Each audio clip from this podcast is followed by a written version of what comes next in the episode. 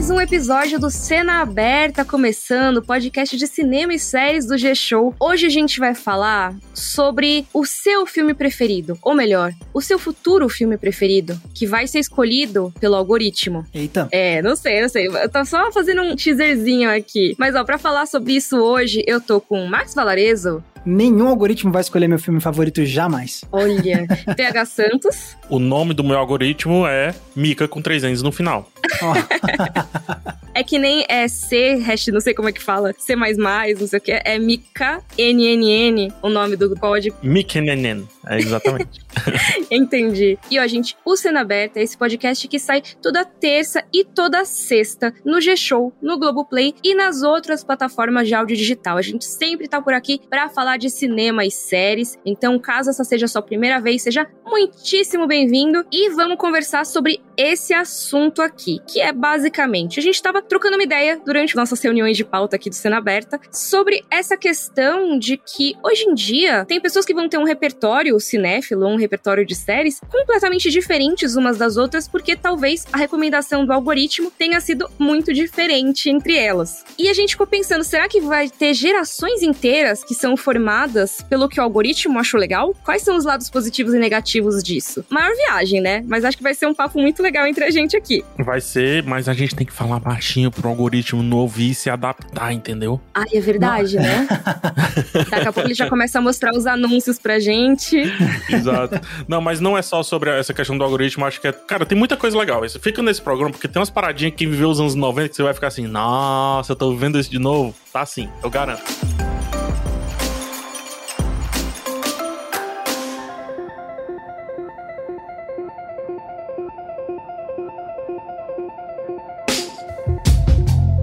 É isso, acho que uma das principais formas que a gente consome filmes, séries, documentários hoje em dia é via algoritmos. Óbvio que a pandemia acelerou esse processo intensificou ele, porque as salas de cinema estavam fechadas, isso levou a picos de consumo em todos os serviços de streaming, até mesmo nos que não são necessariamente de filmes e séries, como o próprio YouTube. Mas mesmo antes disso já se formou essa cultura de consumir streaming, o próprio binge watching, né? Você maratonar os filmes, as séries. Ai, nem me fala isso, não, hein? PH é, é um hater do binge watching, hein? Nossa, já subiu um. Fiquei empolado. Pulei aqui já. Então, e eu acho que tudo isso faz parte da facilidade desses aplicativos, sites e tudo mais, que se tornaram uma das principais formas da gente consumir audiovisual nos últimos tempos. Aí a gente tem algumas coisas nisso aí. Primeiro, eles podem ser uma porta de entrada para vários outros conteúdos que às vezes a gente não conheceria se não existissem os streamings. A gente não teria acesso. Por outro lado, exatamente por eles serem tão fáceis, às vezes a gente pode acabar deixando de ter na nossa formação, no nosso repertório, algumas obras que são essenciais, mas que a gente não consegue encontrar em lugar nenhum, praticamente. Eu acho esse um assunto de verdade, assim, muito, muito, muito complexo. Porque a gente tende a ir para um lugar um pouco comum de dizer assim: algoritmo é do mal, curadoria humana é do bem. Mas de onde vem essa curadoria humana? E eu acho que tem um assunto que vocês dois podem me ajudar muito a embasar. Eu vou só jogar e vocês podem me ajudar. A gente pode falar um pouco de jornalismo. Vamos sair um pouco do cinema, vamos sair um pouco das séries, dos streams, etc. E pensar como que surgem as notícias. Porque assim, na sociedade estão existindo várias coisas durante o dia inteiro. O carro que bate na esquina, o semáforo que quebra, o assalto que houve do outro lado, a pessoa que fez uma boa ação e tudo mais. De onde surgem essas notícias? Por que que um fato, algo específico, vira uma notícia? E o outro não, né? É, antes o jornalismo falava muito do lance da espiral do silêncio, né? Não sei se vocês chegaram a ver isso ainda. E hoje é muito uma parada também ligada com redes sociais. Teve um experimento recentemente aqui em Fortaleza. Aqui tem um local que é bem boêmio, que se chama Lions, que é a Praça dos Leões, tá? Onde fica o Museu do Ceará, inclusive. Que à noite tem uns forrozinhos, tem um barzinho e tudo mais. E uma vez, tweetaram de fake news barra brincadeira, só uma parada assim, rapaz, o que aconteceu ontem na Lions não tá no gibi, hein? Hum, E isso virou tipo uma mega notícia. Ontem aconteceu. E como não tinha notícia, não tinha fato, colocaram qualquer coisa nessa caixinha, tá entendendo? Então hoje tem muito essa pegada das redes sociais estarem tirando as coisas da espiral de silêncio e não um curador, digamos assim. Por isso que eu acho que esse é um tema muito complexo. Porque até talvez os curadores hoje também estejam muito em voga por conta de outra coisa, seja uma rede social e o que ela quer ouvir. Aí eu falo de YouTube, de Twitter, Instagram, etc. Ou seja, também de nichos e o que eles querem receber, entendeu? Ficou claro, assim, minha curva de pensamento para entender como é difícil esse assunto? eu acho que faz sentido e realmente é um assunto muito complexo. Até hoje a gente vai tentar, assim, falar um pouco dele, né? Talvez a gente até precise de mais episódios para desenvolver, para talvez abordar uma parte ou outra, mas eu acho que é interessante a gente só distinguir aí, porque a gente falou de curadoria humana. Isso. Uhum. E curadoria da máquina, né? O algoritmo. Então, bem basicamente, o que, que seria uma curadoria humana, Max? Pode variar de muitas formas, porque, por exemplo. Você entra no canal Entre Planos. Você... Pode ser uma forma, mas o que eu quero dizer é: vamos pegar na própria abertura, ele falou ah, sobre ano quem cresceu na época, nos anos 90, né? Pré-streaming. É muito isso. Pra quem teve a experiência de ir na locadora e tudo mais, a gente até já fez episódio dedicado às nossas memórias de locadora. Como é que você ia? Você ia muito pelo que te pegava de interesse, tava lá andando, bisbilhotando, e às vezes você ia pelo que te interessava, mas muitas vezes você ia na pessoa que trabalhava lá na locadora e falava, pô, e aí, então, você tem alguma coisa para me recomendar? E aí, o que era o diálogo como era? Tá, mas que tipo de filme você gosta? Ou o que, que você tem visto ultimamente que você tem gostado? E aí, você tem uma pessoa, um ser humano, a partir do que você tá entregando para ela de informação, ok, ó, pelo que você tá me dizendo, talvez você vai curtir esse filme aqui, esse seriado ali, e por aí vai. Então, isso acaba sendo uma curadoria humana, é uma pessoa que tá, a partir de um certo repertório que essa pessoa tem, ela vai te fazer certas recomendações e fazer uma seleção, né? Um curador é, no mundo das artes é uma pessoa que vai ter o trabalho de selecionar, fazer um recorte num número grande de obras e usar esse recorte para alguma finalidade prática, seja para fazer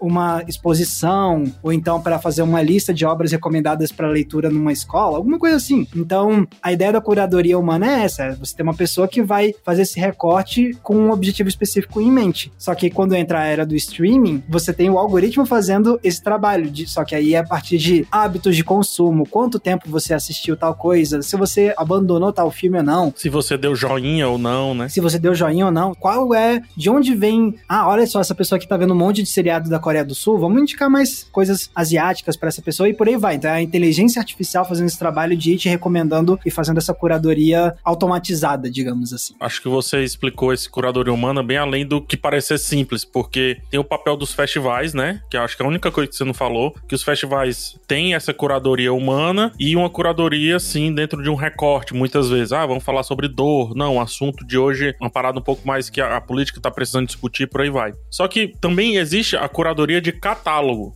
Ou seja, a curadoria dos filmes que vão existir. Aquilo que sai da gaveta do estúdio, tá ligado? O que, que é financiado, produzido. Isso. Ainda tem uma curadoria humana aí. E também tem uma curadoria humana na formação dos catálogos que depois vão ser entregues com a curadoria de uma máquina, digamos assim, de uma inteligência artificial. Por exemplo, não é uma máquina que coloca os novos filmes nos streamings. Sim. Uhum. Ainda são seres humanos negociando e etc. Mas por que que eles compram determinados filmes ou resolvem produzir determinados filmes? Porque o algoritmo deu um input de que... Tá entendendo como é muito misturada a parada? Cara, isso que você falou pegar é muito, muito bom, porque de fato, a gente às vezes fica tão preso na ideia de que, ah, esses streams são regulados pelo algoritmo, mas na, é isso, o algoritmo é uma ferramenta que tá ainda a serviço de pessoas que estão comandando esse negócio, né? Então, não é se tal tipo de filme não tá disponível no seu streaming favorito, não é porque o algoritmo decidiu que aquilo não ia entrar no catálogo, né? Tipo, é que você tem pessoas que estão ativamente escolhendo o que vão colocar nesse catálogo, né? Isso, e até aí às vezes rola uma intervenção da curadoria humana sobre a curadoria do algoritmo, né? Que pode ser, por exemplo, a gente vê numa Netflix e, na verdade, na maioria dos serviços de streaming que não são nacionais, eles têm muito conteúdo óbvio vindo de Hollywood, mas quando a gente olha aqui no Brasil, eles vão ter muitas produções brasileiras. Sim. Uhum. Isso não é necessariamente só porque o algoritmo mandou,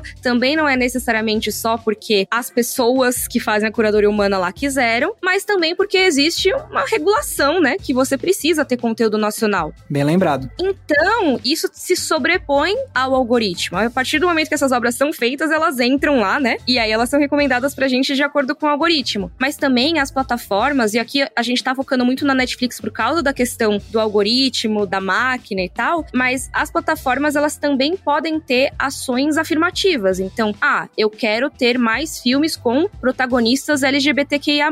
Mais. Eu quero ter mais séries com protagonistas negros. E por aí vai. Então, isso também se sobrepõe ao algoritmo que muitas vezes é enviesado, né? Eu sei que a gente tá pulando aqui um pouco, mas o algoritmo também pode ser enviesado pelo humano. Eu acho que a gente tá pulando, não, Mico. Eu acho que esse assunto é interrelacionado mesmo. Não tem começo, meio e fim, porque é tudo muito dependente. É uma cadeia. É como se os elos eles tivessem todos, sabe, um preso ao outro. Porque nós que consumimos fazemos parte da curadoria hoje também. Cada vez que a gente dá play, a gente acaba influenciando o algoritmo para recomendar isso para outra pessoa, né? Não só isso, mas uma pergunta. Por que que a gente não não, eu acho que esse perfil aqui, nesse stream, tá contaminado. Vou apagar esse perfil e vou criar um novo. Por que, que a gente não faz isso? Ah, mas é porque eu quero que meus filmes que eu já vi estejam lá. Beleza, mas quem garante que você não quer rever um filme? Entendeu? A gente precisa existir nessa equação para que essa história da recomendação automática ela exista em potência geral. Então, ele precisa do nosso joinha, né? Ou então do nosso para baixinho, como é o desjoinha, o unlike ou, o dislike, tudo mais. Ele precisa,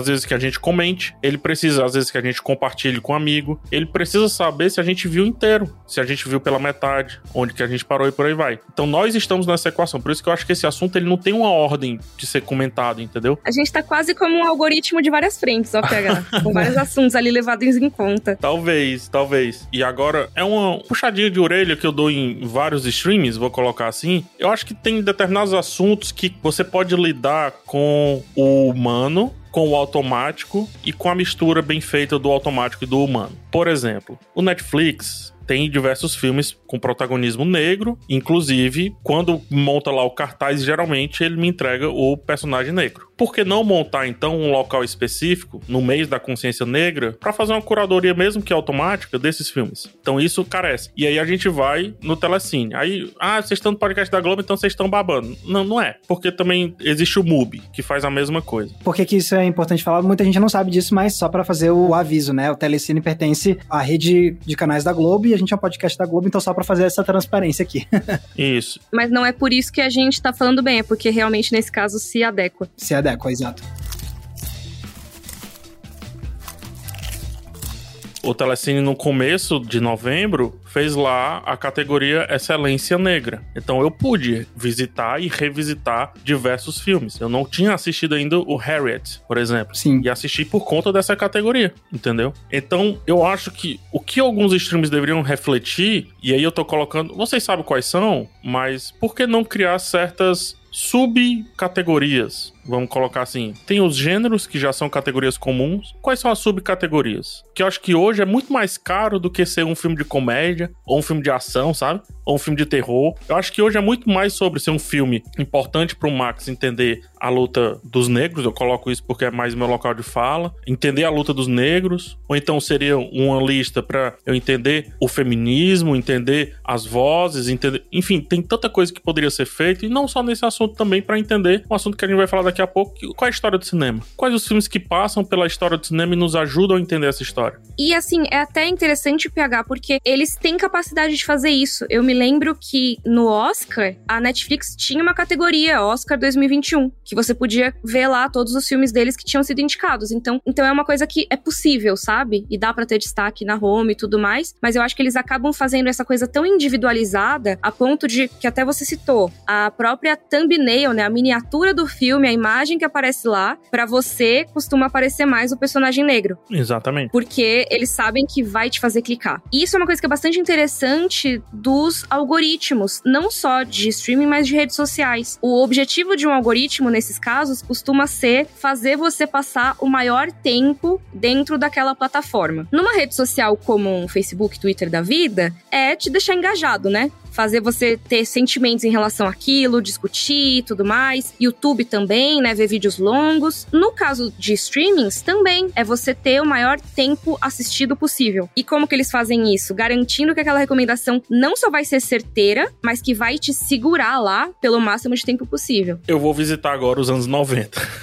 hum, diga. Nos anos 90, a gente também tinha as locadoras querendo que a gente voltasse sempre lá, né? Então era interesse pro cara que a gente gostasse do filme que ele indicou vamos colocar assim. Sim. Uhum. Só que eu acho que mais do que isso, assim, era interesse de algumas pessoas, e aí, na verdade, isso é mais dos festivais, é interesse dos festivais, você. Ele, o festival não tá preocupado se você vai gostar ou não gosta daquele filme. Não é essa a questão. Não é sobre o joinha ou o dedinho pra baixo. Não é isso. É sobre o pensamento geral daquele tema. Qual é o recorte é esse? Qual é o pensamento geral? Beleza, esses filmes ajudaram nesse. Sim, show. O festival foi um sucesso. É isso. Eu já vi gente comentando, nossa, mas o festival tá pobre de filmes assim, pouco conhecidos. Não, mas não é isso, irmão. Não é isso. Exato. O festival é justamente para te apresentar outras coisas, né? É sobre o assunto geral. O cara da locadora, qual é o assunto geral dele? As fitas têm que sair, né?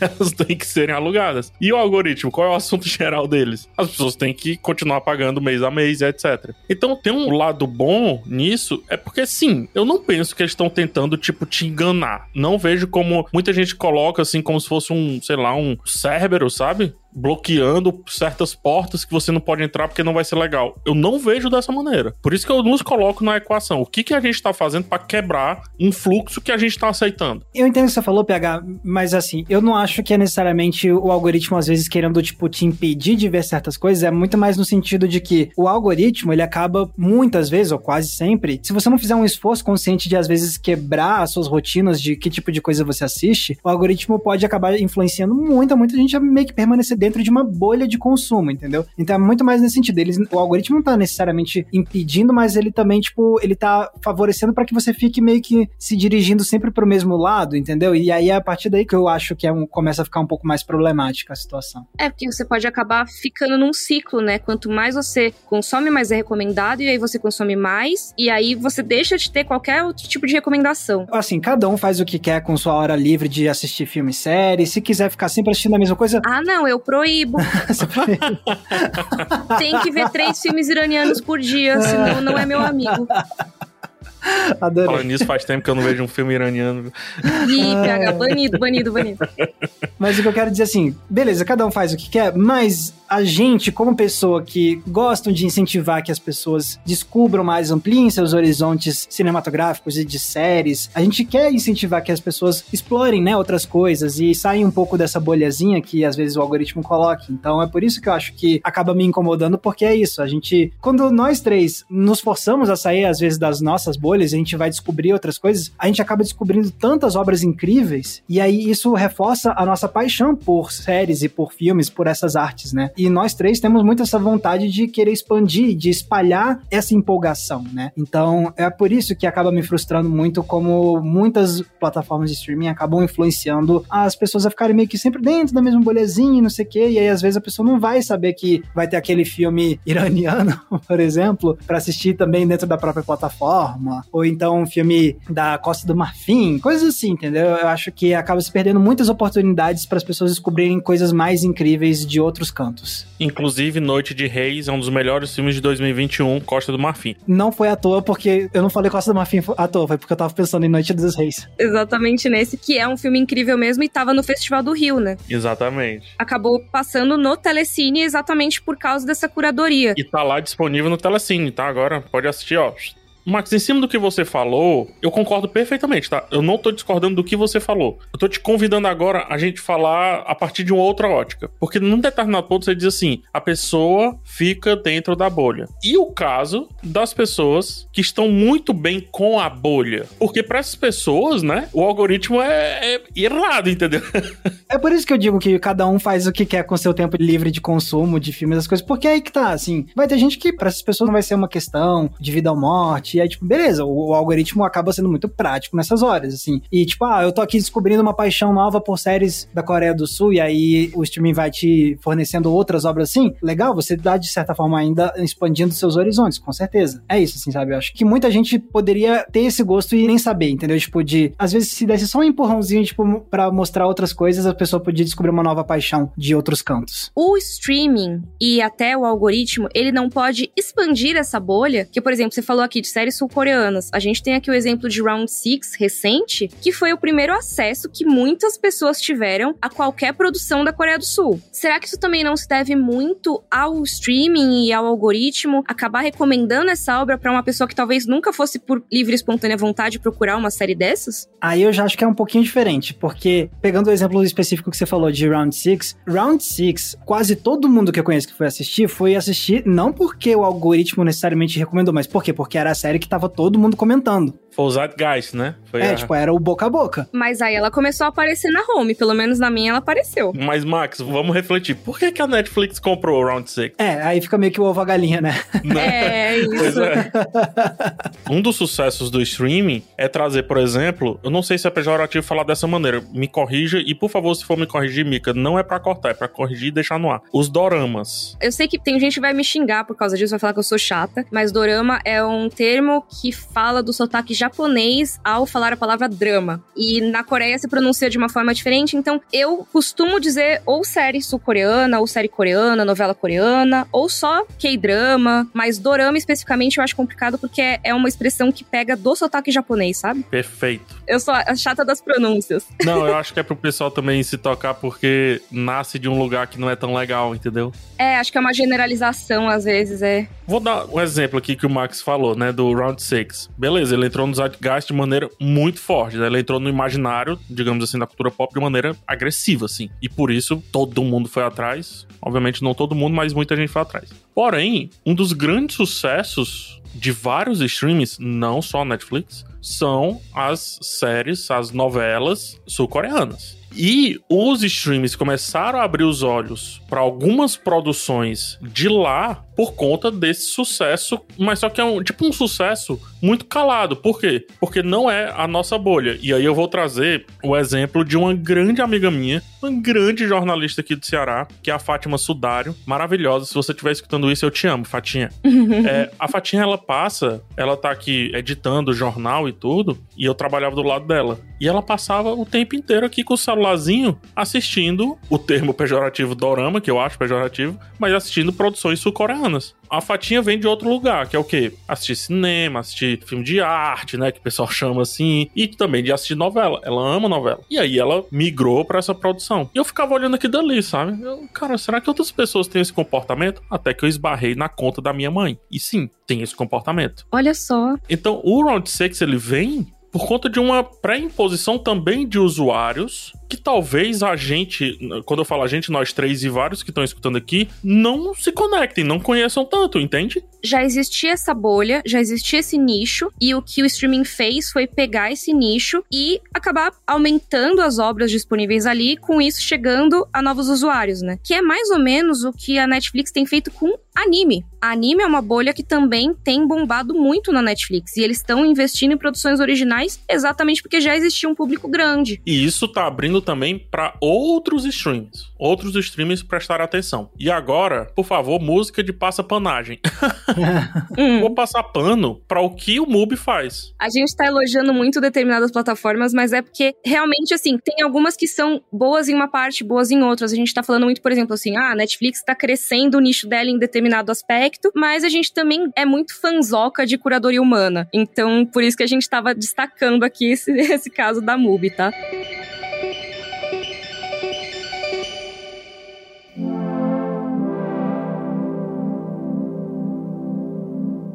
MUBI colocou lá no catálogo coisas que eu rodo festival, já desde 2006 eu, eu vou para festival. Eu nunca vi tudo da Agnes Varda. Nunca, nunca. O MUBI disponibilizou inclusive curtas. Gente curta, curta-metragem uhum. é um negócio tão difícil de achar. É difícil. Principalmente de fora. O brasileiro é difícil, porque muitos estão no YouTube, mas depois que rodam os festivais. Mas mesmo assim é difícil achar. E aí você tem uma plataforma que ela tá te recomendando com a forte curadoria humana, porque ela tá criando inclusive as maratoninhas, as boas maratonas, e inclusive também sugerindo filmes para você ver por dia. A Mika falou antes de gravarmos que o sonho dela é se organizar para ver o filme indicado todo dia do, Nossa, do movie, né? Meu sonho de qualidade de vida é todo dia poder sentar e ver, olha, o que que tá recomendado hoje. Porque eu acho que isso, PH, é uma oportunidade muito legal de criar nosso repertório cinéfilo. Ou nosso Sim. repertório de séries, mas enfim, nesse caso especificamente de filmes, né? Porque a MUBI é focada nisso, o Telecine também, a gente tá falando muito mais dessas duas, no caso da curadoria humana. Mas eu acho que é uma coisa até que o Max tinha falado pra gente, antes da gente gravar essa pauta, né? Que um dos problemas que ele tinha visto é exatamente essa coisa do repertório, né, Max? Sim, absolutamente, porque é aquele negócio. Como Antes alguém... de você falar, Max, eu vou lhe interromper. Hum, Assistam interrompa. um vídeo no Entreplanos que o Max fala que filme ruim é bom para repertório. Ah, sim. Pode Boa. continuar. Boa. Obrigado pela propaganda, PH. Mas é, o, o, o que eu quero dizer é que, como fã de cinema clássico, me frustra muito ver como muitos serviços de streaming quase não disponibilizam o cinema clássico. Eu, e por cinema clássico, eu nem tô falando só filme, tipo, da década de 40, 50, mas assim, antes dos anos 90, assim, sabe? Se você for em muitos serviços de streaming, você vai catar, você vai Uhum. ver que é uma porcentagem muito pequena de filmes que foram feitos antes dos anos 90 ou 80, assim, sabe? E isso acaba passando uma certa mensagem de forma indireta que para as pessoas que estão acostumadas, porque hoje em dia o consumo de muita gente é ditado pelo que está disponível nesses streamings. Então, tanto que muitas vezes você vai falar: "Ah, não, porque tem tal filme incrível". Tá, mas tem em tal streaming? Pô, não, Uhum. ah, então nem vou É ver. sempre assim. Então, muita gente de fato hoje acaba ditando o seu consumo de filmes e séries pelo que está disponível em tais streamings. E aí, quando tal streaming não disponibiliza filmes antigos, clássicos e coisas assim, ele tá passando uma certa mensagem que é, ó, isso aqui não é tão importante pra você conferir, entendeu? É, não vale a pena ver, né? Exato, não vale a pena você gastar seu tempo com isso. E aí isso me frustra profundamente como alguém que quer sempre incentivar as pessoas a procurarem filmes de outras épocas e porque tem tanta coisa rica e as pessoas podem descobrir obras favoritas e que vão mudar a sua vida se você for atrás de filmes mais antigos. Então, isso me frustra muito. E é por isso que é tão legal você ver, por exemplo, a gente já falou do Telecine, vou falar do Telecine de novo que o Telecine é um dos serviços de streaming disponível aqui no Brasil que, de fato, faz um serviço ativo de trazer filmes mais antigos. Assim, eles fizeram o festival 125 anos de cinema no ano passado e mantiveram o catálogo Foda. até hoje. Foda. Uhum. O que, que é o Festival 125 anos de cinema? Eles falam assim: olha, a gente vai pegar desde o nascimento do cinema vários filmes importantes, feitos por todo tipo de pessoa, de diferentes partes do mundo, e a gente vai fazer um mega acervo aqui de filmes antigos e clássicos e pérolas que não são tão conhecidas assim, e colocaram, e tá disponível até hoje lá. E é uma seleção enorme de filmes, assim, são centenas de filmes, assim, pegando de todas as épocas, de diferentes estilos, de diferentes gêneros, sabe? Então, quando eu vejo isso, eu queria que todo streaming pudesse fazer isso, entendeu? Porque aí você tá de fato, é, é a, é a plataforma colocando no catálogo e passando uma mensagem. Olha que legal que isso aqui existe. Por que, que você não dá uma conferida nisso aqui e expande um pouco seus horizontes, entendeu? Então, isso acaba me frustrando muito em, em muitos streamings. Nossa, total, Max. E é uma coisa que é a curadoria humana, né? Ela tá interferindo ali, Isso. mas de uma forma extremamente positiva. Ela tá mostrando pra você, olha só, isso aqui vale a pena ser visto, isso vale pra você construir seu repertório, tá aqui pra você ver quando quiser, né? Teve esse festival de cinema nacional no Globoplay que foram de 50 filmes que definiram o cinema brasileiro. E aí tem coisa desde os anos 50, né? Tem o Rio 40 Graus, até filmes mais recentes. Então, ah, você vai ter Que Horas Ela Volta, vai ter Bacurau, mas também vai ter os filmes mais antigos, que eu acho que entra Com muito no que você licença. falou. Vou, de novo, música de passapanagem. Hum, Globoplay já está disponibilizando Marighella. A altura desse episódio já saiu. E o Globoplay também disponibilizou Cabeça de Negro, que a gente falou aqui quando ele foi lançado no cinema. uhum. Disponibilizou pouco tempo depois de sair no cinema. E o Cabeça de Negro, ele é um exemplo que é o seguinte: ele tem atores que foram formados aqui no Cuca Janguruçu. Eu falei isso agora. 90% das pessoas que estão ouvindo não sabem, não fazem ideia do que é isso. PH nem eu sei, desculpa. É. E justo, porque é um bairro pobre daqui de Fortaleza que tem um CUCA, que é uma rede de cultura que forma as pessoas através do esporte, da arte, da cultura no geral, certo? A atriz, ela foi formada lá, a atriz do filme. Esse filme é dirigido por um cearense, que é o Del Cardoso, que inclusive dirigiu um curta que eu descobri num festival, que Hum, foi o Cappuccino com Canela. E esse filme, ele tinha tudo pra passar batido pra um monte de gente. E agora, por conta do streaming, ele tá chegando mais facilmente à luz, digamos assim. uhum. Entendeu? Então tem esse poder, o que o Globoplay tá fazendo é muito poderoso. Eu acho muito poderoso, não só o Globoplay, mas vários outros streams. É muito poderoso. E de novo, gente, não é porque são nossos chefes, entendeu? É. Que a gente, a gente é global, mas a gente tem total liberdade pra recomendar, por exemplo, a MUBI, que tecnicamente seria uma concorrência. Sim. Uhum. Mas a gente tá aqui elogiando quem fez coisa certa, né? Exatamente. Se tá fazendo um negócio direito do jeito que a gente queria que outras pessoas streaming estivessem fazendo, vamos elogiar, uai. É. Exato.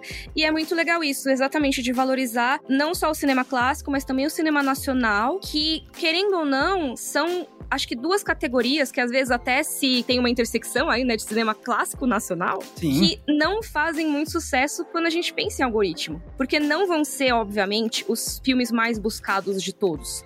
A gente sabe que existe uma tendência do público a procurar o filme que é mais hollywoodiano, que é mais blockbuster, que é mais, às vezes, com aquela cara mais do home video até, né? Aquela coisa mais gostosinha de vir em casa no final de semana. E que. Vou, vou falar sobre isso. Sim, mas que às vezes acabam sendo aquela coisa, ah, vou assistir aqui. Esses outros filmes, que são muito importantes, acabam sendo deixados de lado na escolha de boa parte das pessoas e com isso eles são mega desfavorecidos pelo algoritmo. Sim. Sim. Então, É, tipo, ele- eles estão num local que poderia ter destaque, mas eles acabam também sendo soterrados, né? isso, exato. Às vezes você pega uma plataforma, por exemplo, ah, você tem na Netflix, você tem no Prime Video, você vai achar filmes clássicos ali, mas eles muitas vezes ou não têm destaque, ou eles estão lá e daqui a dois meses sim. eles somem por causa de questão de licenciamento e tudo mais. E não Aham. existe uma coisa assim, olha só, esses aqui são os nossos clássicos, hein? Vejam isso aqui. Vejam esse festival aqui. A gente fez uma curadoria pra vocês. Sim. Porque não é a maneira que essas plataformas funcionam. Isso não é necessariamente certo ou errado. São só maneiras diferentes, na minha opinião, de apresentar o audiovisual pro público. Perfeito. Eu vou já convidar o Max a fazer uma reflexão, mas antes. Eu queria falar sobre algo que a Mika ela citou, que eu até botei na pauta aqui brincando. Alguns streams institucionalizaram o home video. Nossa, E sim. aí, deixa eu explicar. o home video na década 90 e no começo dos anos 2000, ele foi um movimento, um método, enfim, uma forma de fazer cinema, filmes e até a, a minisséries, né? Porque minisséries a gente vê muito como se fosse uma série pequena, mas esse movimento das minisséries surge como se fosse um filme grande, entendeu? Fez sentido o que eu falei? Sim. Então ele pende mais do cinema do que das séries em si, da TV. Mas eram os filmes da TV nos anos 90. Que, por exemplo, um cara estourava no cinema por N motivos. Vamos colocar aqui Jean-Claude Van Damme. Estourou no cinema nos anos 80. Só que ele chega com pouca força nos anos 90. Porém, ele chega ainda com um nome muito forte. Uhum. E então as pessoas começam a fazer filmes baratos com Jean-Claude Van Damme, com produções baratas, só colocando ele no mesmo papel, na mesma fórmula. E aí são filmes curtos para gastar menos dinheiro, dentro de roteiros assim super questionáveis, mas com o pôster, né? Que era o que ia na, na capa da fita, com um pôster muito bonito. e também com o nome Jean-Claude Van Damme, para que o narrador da TV consiga falar Jean-Claude Van Damme encontra a morte. E aí você, caraca, é o Jean-Claude Van Damme, né? Então, esse era o home video dos anos 90, né? Sim, era aquela coisa que às vezes o filme ele, ele não tinha orçamento pra uma estreia em cinema, né? Era aquela coisa Aham. que, ah, esse aqui a gente não tem muito orçamento, vamos mandar direto pra vídeo, sabe? Exatamente.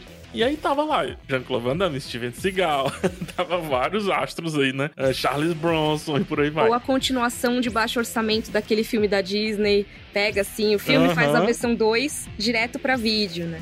Sim. Isso, Gente, o, isso. o home video foi o que fez o slasher, o, o- os filmes slasher bombarem tanto nos anos 80 e 90. Era porque Exatamente. Cara, era muito barato de fazer e aí, tipo, pô, a gente não precisa nem lançar no cinema. Foi na mesma época que estourou as locadoras, então, cara, o tanto de filme slasher que ajudou a inflar esse subgênero nos anos 80 e 90 foi graças a isso, ao mercado do home video também, direto.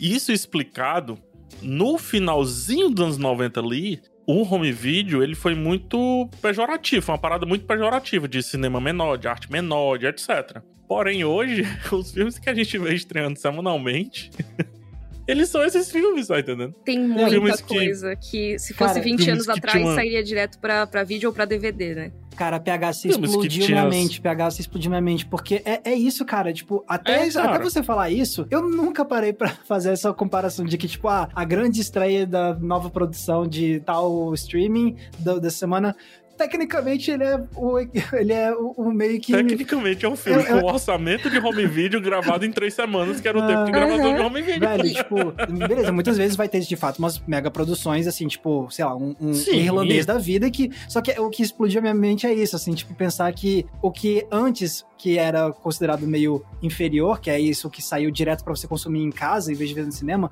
como isso mudou completamente com o streaming, porque agora você tem coisas até de prestígio saindo diretamente pra você ver em casa. Tipo, eu E não nunca é tinha feito essa Aham. ponte até você falar isso. Nossa, e é E total. não é essa a volta que deu? Aham. É só a gente Total. pensar, olha só. Teve algumas semanas atrás que a gente fez é, um primeira fila e o PH falando 20 filmes de Natal que estrearam de uma vez no Prime Video. Gente, é tudo home film. É, tudo, então, tudo. É aquela cara que até tem até aquele é, negócio de aquela capa tradicional do filme de Natal, que acho que até o Max citou em outro episódio. Era isso, era pra essas fitas e DVDs que eram vendidos ali ou alugados na beira da locadora, que na- exatamente na época de Natal, lançados à torto e à direito pra suprir a necessidade dessa época e que não eram feitos pra serem filmes que iam durar, que iam garantir altas bilheterias.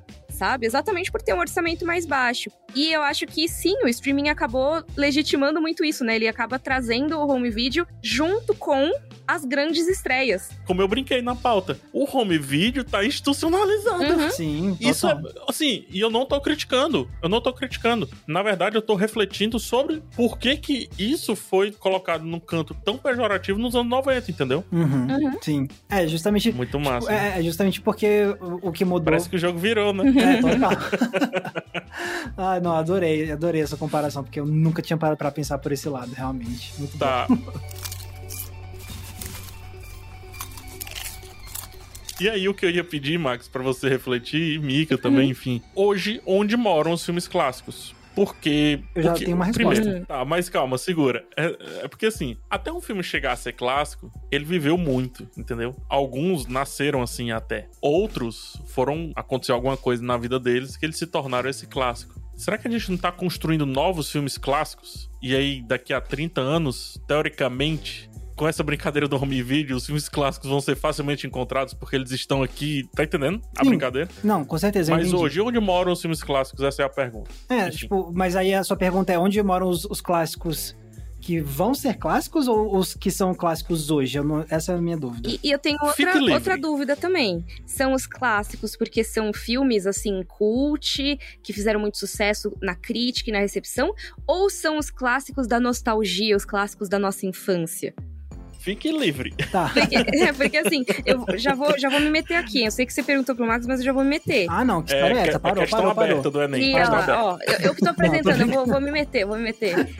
A gente tem clássicos da nossa infância que muitos deles eram home video. Às vezes eles eram passados na TV e tudo mais, mas eles surgiram como home video.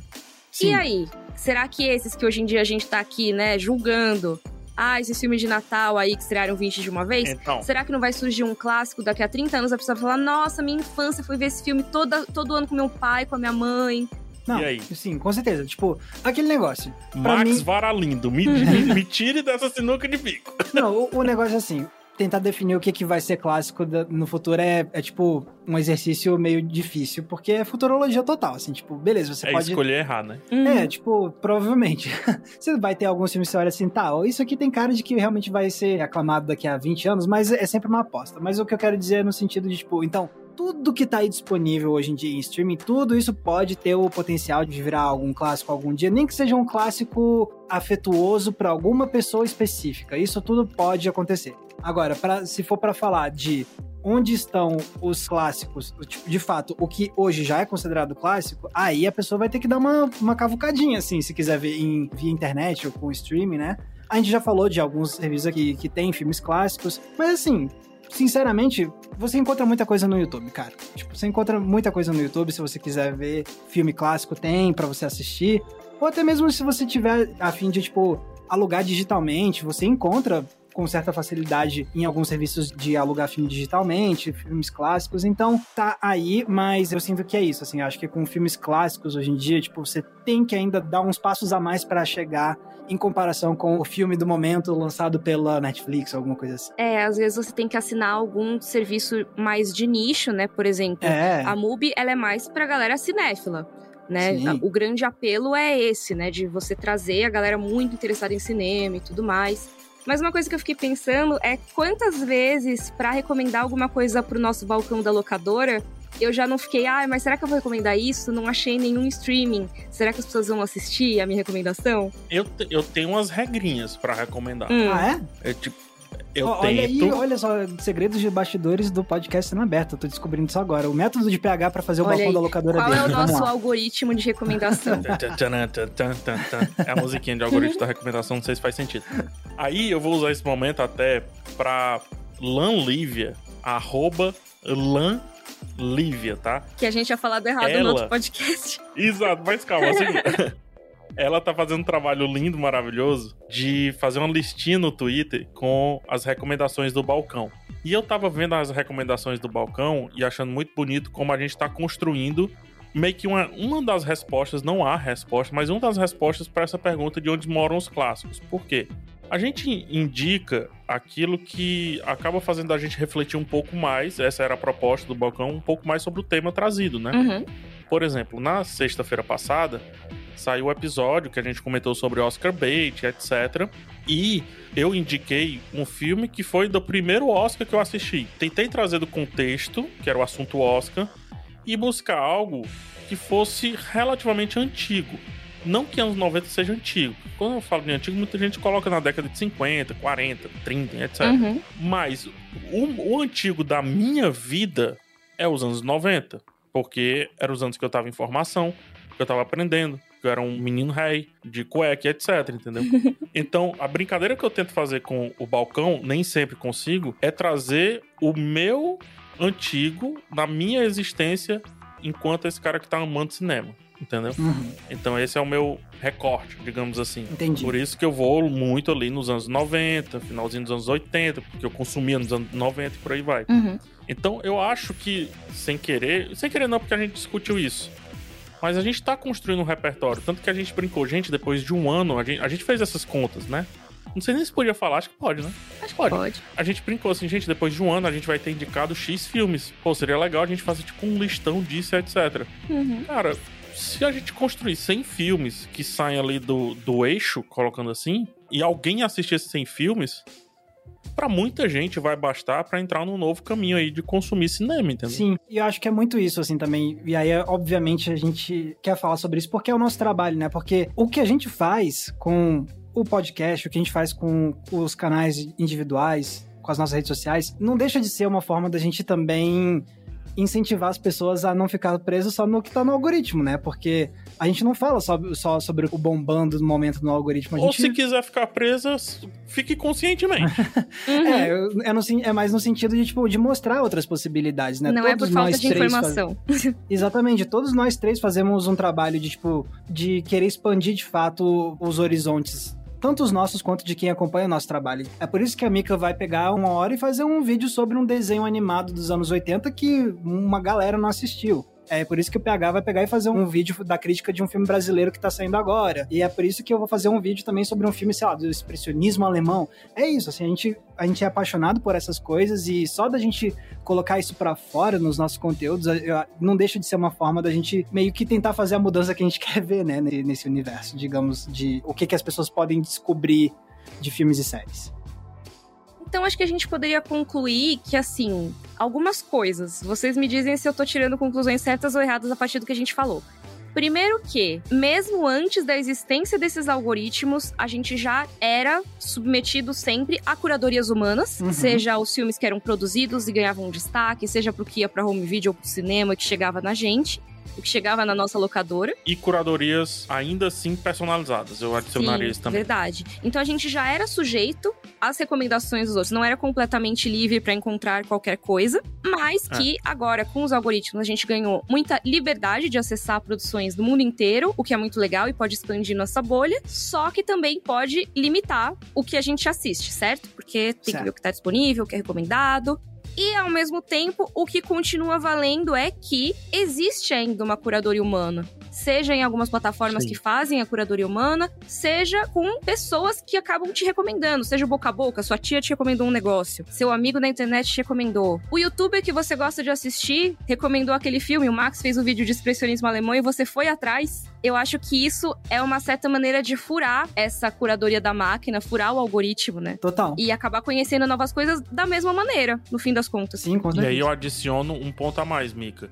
Eu acho que a gente precisa ter a consciência disso que a sua síntese trouxe. Do tipo, sempre tem ah, um bastidor. Uhum. Logo, a partir da percepção de que sempre tem esse bastidor, a gente quer, um, aceitar o bastidor, independente da bolha que a gente esteja Sim. inserido, tá? Porque se você, ah, não, vou pegar todas as recomendações do PH, beleza, você tá aceitando o bastidor, o bastidor PH. Então você tá sendo limitado também, uhum. entendeu? Mas beleza. Então, ou você aceita o bastidor e por ali fica, ou você reconhece que tem um bastidor e tenta quebrar, ou o que eu acho que é a terceira opção, você finge que não tem, que você tá vendo tudo, pois é como, como disse a Mika, como disse o Max, ainda assim, nem tudo está disponível. Logo, não existe o, a super curadoria pronta para qualquer pessoa acessar. É, até porque senão seria um negócio meio Matrix, né? Você tem que fazer download de todos os filmes que existem, todas as séries que existem e assistir a todos. Não existe muito isso, né? A gente sempre vai ter algum viés nas nossas escolhas ou nas recomendações que chegam pra gente que fazem com que o que a gente assiste seja diferente da pessoa do nosso lado. Sempre isso vai existir, né? Sim. O convite que eu faço, que é o que a gente fazia um pouco sem querer. O Max falou dos slashers. Façam vocês suas próprias curadorias. Uhum. Faz lista, gente. Não busque estrelinha. A gente já falou sobre esse lance de nota. Não busca a estrelinha. Não busca. Ou, ou até se buscar estrelinha, não vá pelo que tem máximo de estrelinhas. Mistura esse treco e se reúne com os amigos, entendeu? Cada um traz dois. É tipo festa americana, né? Ah, sim. Cada um traz dois filmes. No final, vocês têm um puta festival, entendeu? Partindo da vivência de cada um, seja você que consumiu nossos canais, seja você que foi para um festival, seja você que acessa o MUBI, etc. Produzam as suas próprias listas, as suas próprias maratonas. Eu acho que essa é uma boa dica, se é que eu tô nessa Não, posição de legal. dar dica. Faz ah, o seu próprio balcão da locadora. Isso. Exatamente. E a dica final que eu dou é se precisar de mais ajuda, contrata a gente. Paga uma olha graninha pra aí. gente que a gente ajuda. a gente faz uma curadoria para vocês, olha só. Personalizada. Eu faço uma curadoria personalizada de valor de zero reais. Eu tô cobrando. tô brincando. Mas ó, eu amei esse papo. Eu acho que deu pra gente pincelar esse tema. Vocês viram que tem muitas discussões aqui, né? A gente acho que conseguiu fazer uma introdução legal. Talvez a gente possa continuar ela em outro dia. Se você quer acrescentar alguma coisa, comenta nas redes sociais com a hashtag podcast cena aberta, que a gente tem olhado bastante por lá. Ah, e Lan Lívia, desculpa. Sim, desculpa que a gente falou seu user errado da outra vez. Mas, ó, falando em user, falando em redes sociais, onde que as pessoas podem encontrar a sua curadoria, PH Santos? Ah, mas aí você vai encontrar um monte de coisa de futebol também, porque no Twitter eu falo muito de futebol. tudo bem. Tudo você bem. pode buscar PH Santos no YouTube, ou então arroba PH Santos no Twitter e Instagram. Se você não gosta de futebol, quando o Fortaleza jogar, você não acessa meu, meu Twitter. Ô, PH, sabia que acho que o algoritmo do Twitter nunca me recomendou nenhum tweet de futebol seu, então acho que tá tranquilo. Eu tenho diminuído, porque o pessoal fala que quando eu falo futebol eu sou um bom cinéfilo, então eu tenho diminuído um pouco. e você, Max? Vocês podem me encontrar lá no YouTube com o canal Entre Planos, tudo junto, e tanto no Instagram quanto no Twitter vocês me encontram com a mesma arroba, que é Max Valarizo com um Z somente. E eu quero saber de você, Mika. Você me encontra no YouTube como Mikan, com três N's no final. Eu falo de filmes novos e séries novas, mas eu também, de vez em quando, como o Max falou, trago aí uns desenhos antigos, umas histórias de bastidores que falam de filmes meio desconhecidos. Então, se vocês quiserem ver lá, tem uns vídeos bem legais a respeito desses temas. Meu Twitter é rei hey, Mika e o meu Instagram é underline Miriam Castro. E esse podcast aqui, que também funciona como uma curadoria para vocês, né? Porque a gente vive falando aí, trazendo recomendações e tudo mais. O Cena Aberta sai toda terça e toda sexta no G-Show, no Globoplay e todas as outras plataformas de áudio. A gente se vê na próxima. Tchau, gente. Tchau.